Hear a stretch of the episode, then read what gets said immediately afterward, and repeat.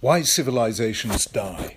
In her book, The Watchman's Rattle, subtitled Thinking Our Way Out of Extinction, Rebecca Costa delivers a fascinating account of how civilizations die. Their problems become too complex.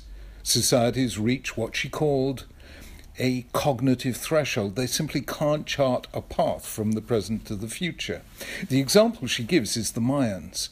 For a period of three and a half thousand years between 2600 BCE and 900 CE, they developed an extraordinary civilization spreading over what is today Mexico, Guatemala, Honduras, El Salvador, and Belize, with an estimated population of 15 million people. Not only were they master potters, weavers, architects, and farmers, they developed an intricate cylindrical calendar system with celestial charts to track the movement of the stars and predict weather patterns. They had their own unique form of writing as well as an advanced mathematical system. Most impressively, they developed a water supply infrastructure involving a complex network of reservoirs, canals, dams, and levees. Then suddenly, for reasons we still don't fully understand, the entire system collapsed. Sometime between the middle of the 8th and 9th century, the majority of the Mayan people simply disappeared. There have been many theories as to why it happened.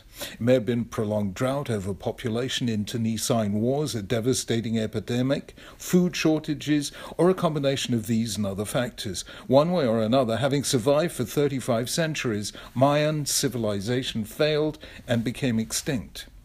Rebecca Costa's argument is that whatever the causes the Mayan collapse, like the fall of the Roman Empire or the Khmer Empire of 13th century Cambodia, occurred because problems became too many and complicated for the people of that time and place to solve. There was cognitive overload and systems broke down. It can happen to any civilization. It may, she says, be happening to ours. The first sign of breakdown is gridlock. Instead of dealing with what everyone can see are major problems, people continue as usual and simply pass their problems on to the next generation. The second sign is a retreat into irrationality. Since people can no longer cope with the facts, they take refuge in religious consolations. The Mayans took to offering sacrifices. Archaeologists have uncovered gruesome evidence of human sacrifice on a vast scale.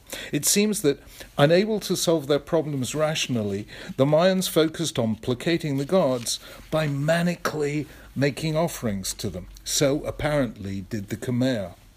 Which makes the case of Jews and Judaism fascinating.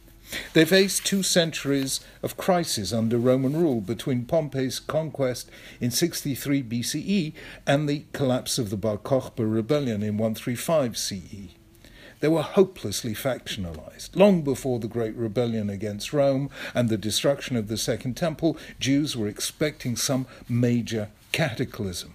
What's remarkable is that they did not focus obsessively on sacrifices like the Mayans and the Khmer. Instead, they focused on finding substitutes for sacrifice. One was Gemilut Chasadim, acts of kindness. Rabbi Yochanan ben Zakkai comforted Rabbi Yoshua, who wondered how Israel would atone for its sins without sacrifice, with the words, My son, we have another atonement as effective as this, acts of kindness. As is written in Hosea, I desire kindness and not sacrifice. Another substitute for sacrifice was Torah study. The sages interpreted Malachi's words, In every place offerings are presented to my name, to refer to scholars who study the laws of sacrifice. The Gemara says one who recites the order of sacrifices is as if he had brought them. Another alternative was prayer. The prophet Hosea had said, Take words with you and return to the Lord. We will offer our lips as sacrifices of bulls, implying that words could take the place of sacrifice. The Yerushalmi says, He who prays in the house of prayer is as if he brought a pure oblation. Yet another alternative to sacrifices was tshuva. Psalm 51 says, The sacrifices of God are a contrite spirit. From this, the sages inferred that if a person repents, it's accounted to him as if he had gone up to Jerusalem and built the temple and the altar and offered on it all the sacrifices ordained in the Torah. A fifth was fasting.